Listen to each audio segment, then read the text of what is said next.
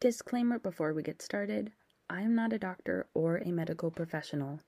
This podcast is not meant to give medical advice or education, merely entertainment. If you have a medical question, please ask your doctor. Thank you.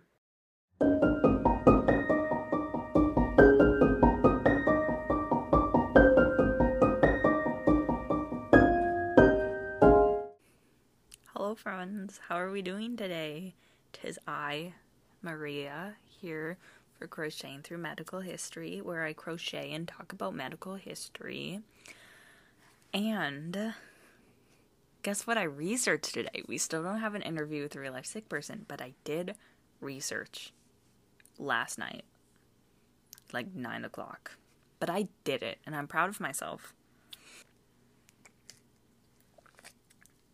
Drinking hot coffee because it is cold and rainy, and I was drenched in the rain, so I got hot coffee. I'm gonna wait till the end to show off my projects, but I'm going to crochet a dinosaur while we talk. Let's get into it. So, in 1957, oh, let me like explain what I'm doing. We are talking about the Surgeon General's warning today. Um, and I will admit, it is only about like nicotine and tobacco and smoking. I swear that there's more warning labels than just for those products. But Google, either I was not Googling well or Google was not answering me well. But I could not find even one more thing that the Surgeon's General warning is on. So, if you know, let me know because I'm really curious about what else it's on besides tobacco products. Okay, so in 1957, the Surgeon General Leroy Burney made it the Public Health Service's responsibility to make known the link between smoking and lung cancer. In 1961, Pre- President John F. Kennedy received a letter written by the American Cancer Society, the American Heart Association, the National Tuberculosis Association, and the American Public Health Association. This letter requested a commission committed to, quote, seeking a solution to this health problem that would interfere least with the freedom of industry or the happiness of individuals, unquote. The Kennedy, the Kennedy administration requested a report on the effects of smoking, which was carried out by the Royal College of Physicians of London. The next year, Surgeon General Luther Terry took charge of the commission with the four organizations that requested it, along with the Food and Drug Administration, the Federal Trade Commission, the American Medical Association, and the Tobacco Institute. Ten commission members were chosen from these organizations from the disciplines of medicine, surgery, pharmacology, and statistics, none of whom had historically taken a stance on tobacco. In 1964, Dr. Terry was the first to release the Surgeon General's Advisory Committee on Smoking and Health. Thousands of research articles proved that smoking contributes to chronic bronchitis, laryngeal cancer, and lung cancer, more so than asbestos, air pollution, or radioactive materials. This report became extremely popular and was one of the top news stories of 1964. This report sparked half a century of remedial action by elected officials, private and public organizations, and individuals. Smoking and Health report of the Advisory Committee to the Surgeon General outlined a number of concerns connected to smoking emphysema, coronary heart disease, decreased fetal weight with smoking during pregnancy, and a 70% chance of dying younger than non smokers. Regardless, the Commission did not believe nicotine was addictive, nearly habitual.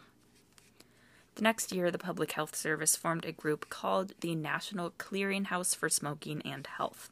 This organization has been a part of almost 30 reports on the adverse effects of smoking. Laws passed from 1965 to 1969 made sure the health concerns associated with smoke- smoking were well known by all. Smoking products must come with a warning label. Broadcast media must not advertise smoking products. and a new report must be made every year on the adverse health effects of smoking. Between 1958 and 1968, the percentage of the population who believed smoking caused cancer rose from 44 to 78. Surgeon General's warnings in the early 80s included smoking causes lung cancer, heart disease, emphysema, and may complicate pregnancy. Quitting smoking now greatly reduces serious risks to your health. Smoking by pregnant women may result in fetal injury, premature birth, and low birth rate, and cigarette smoke contains carbon monoxide. Later in the decade, it was uncovered that tobacco can cause oral cancer and addiction, and warning labels included this product may cause mouth cancer, this product may cause gum disease and tooth loss, and this product is not a safe alternative to cigarettes. Today, the Surgeon General's warning is most widely used on smoking products, and smoking has reduced by 24%. Unfortunately, the use of e cigarettes has increased in the last many years. According to e cigarettes.surgeongeneral.gov, quote, besides nicotine, e cigarettes can contain harmful and potentially harmful ingredients, including ultrafine particles that can be inhaled deep into the lungs, flavorants such as diacetyl, a chemical linked to serious lung disease, volatile organic compounds, heavy metals such as nickel, tin, and lead. Unquote. From my Spotify analytics, I know that the majority of my listeners are between the ages of 18 and 22. Um, so, some statistics 20% of individuals 18 to 29 vape, and 20% of Gen Z believes that vaping is not harmful. If you're in one of these 20%, uh, please listen to the following adverse effects of vaping and other nicotine use addiction, delayed and unhealthy brain development, higher likelihood of future drug addiction, stress, depression, poisoning, lung cancer, chronic bronchitis, emphysema, heart disease, stroke, heart attack, cancer, leukemia, cataracts, pneumonia, and more. So seriously, uh don't vape, don't smoke, don't use tobacco or nicotine or products or whatever um because it sure isn't good for you. Anyway, uh, thank you to the CDC, the National Library of Medicine, the U.S. Surgeon General's report, and Single Care for the information used in today's episode. And believe it or not, that's it. Real short and sweet today. Um, like I said last week, I'm working on gathering more interviews with real life sick people so that I can do more better, thorough, researched episodes. Um, but that has not come to fruition yet. The fruits of my labor have not been returned quite yet, but I have hope. Project wise, some fun things are happening though. So, first of all, I uh, have been crocheting this is a dinosaur stacking toy by Luda's Amigurumi. I'll link her um, in the pattern below. But I recently finished.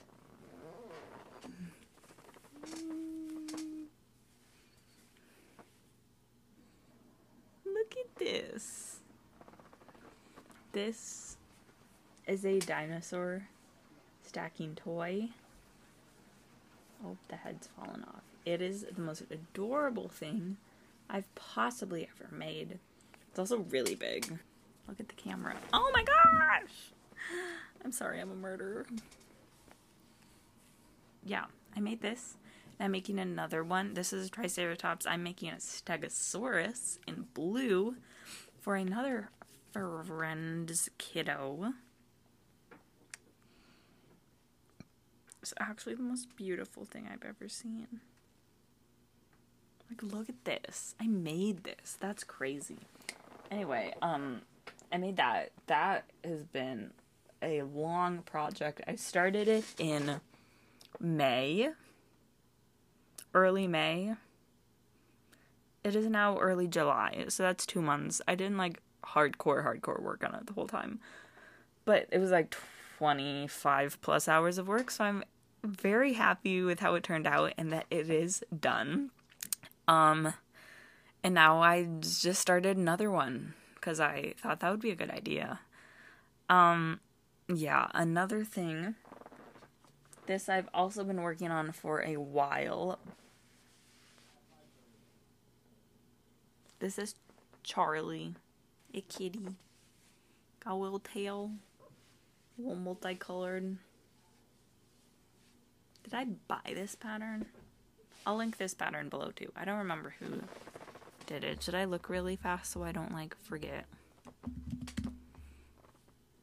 It's the little Charlie boy, just a little Charlie boy, just a little Charlie boy, you're just a little Charlie boy. Little Crookshanks by Amour Fou. Amorpho. But this is Charlie, and I'm very happy for him. He is going to his home tonight. Little pancake. Also, fun fact I ran out of stuffing.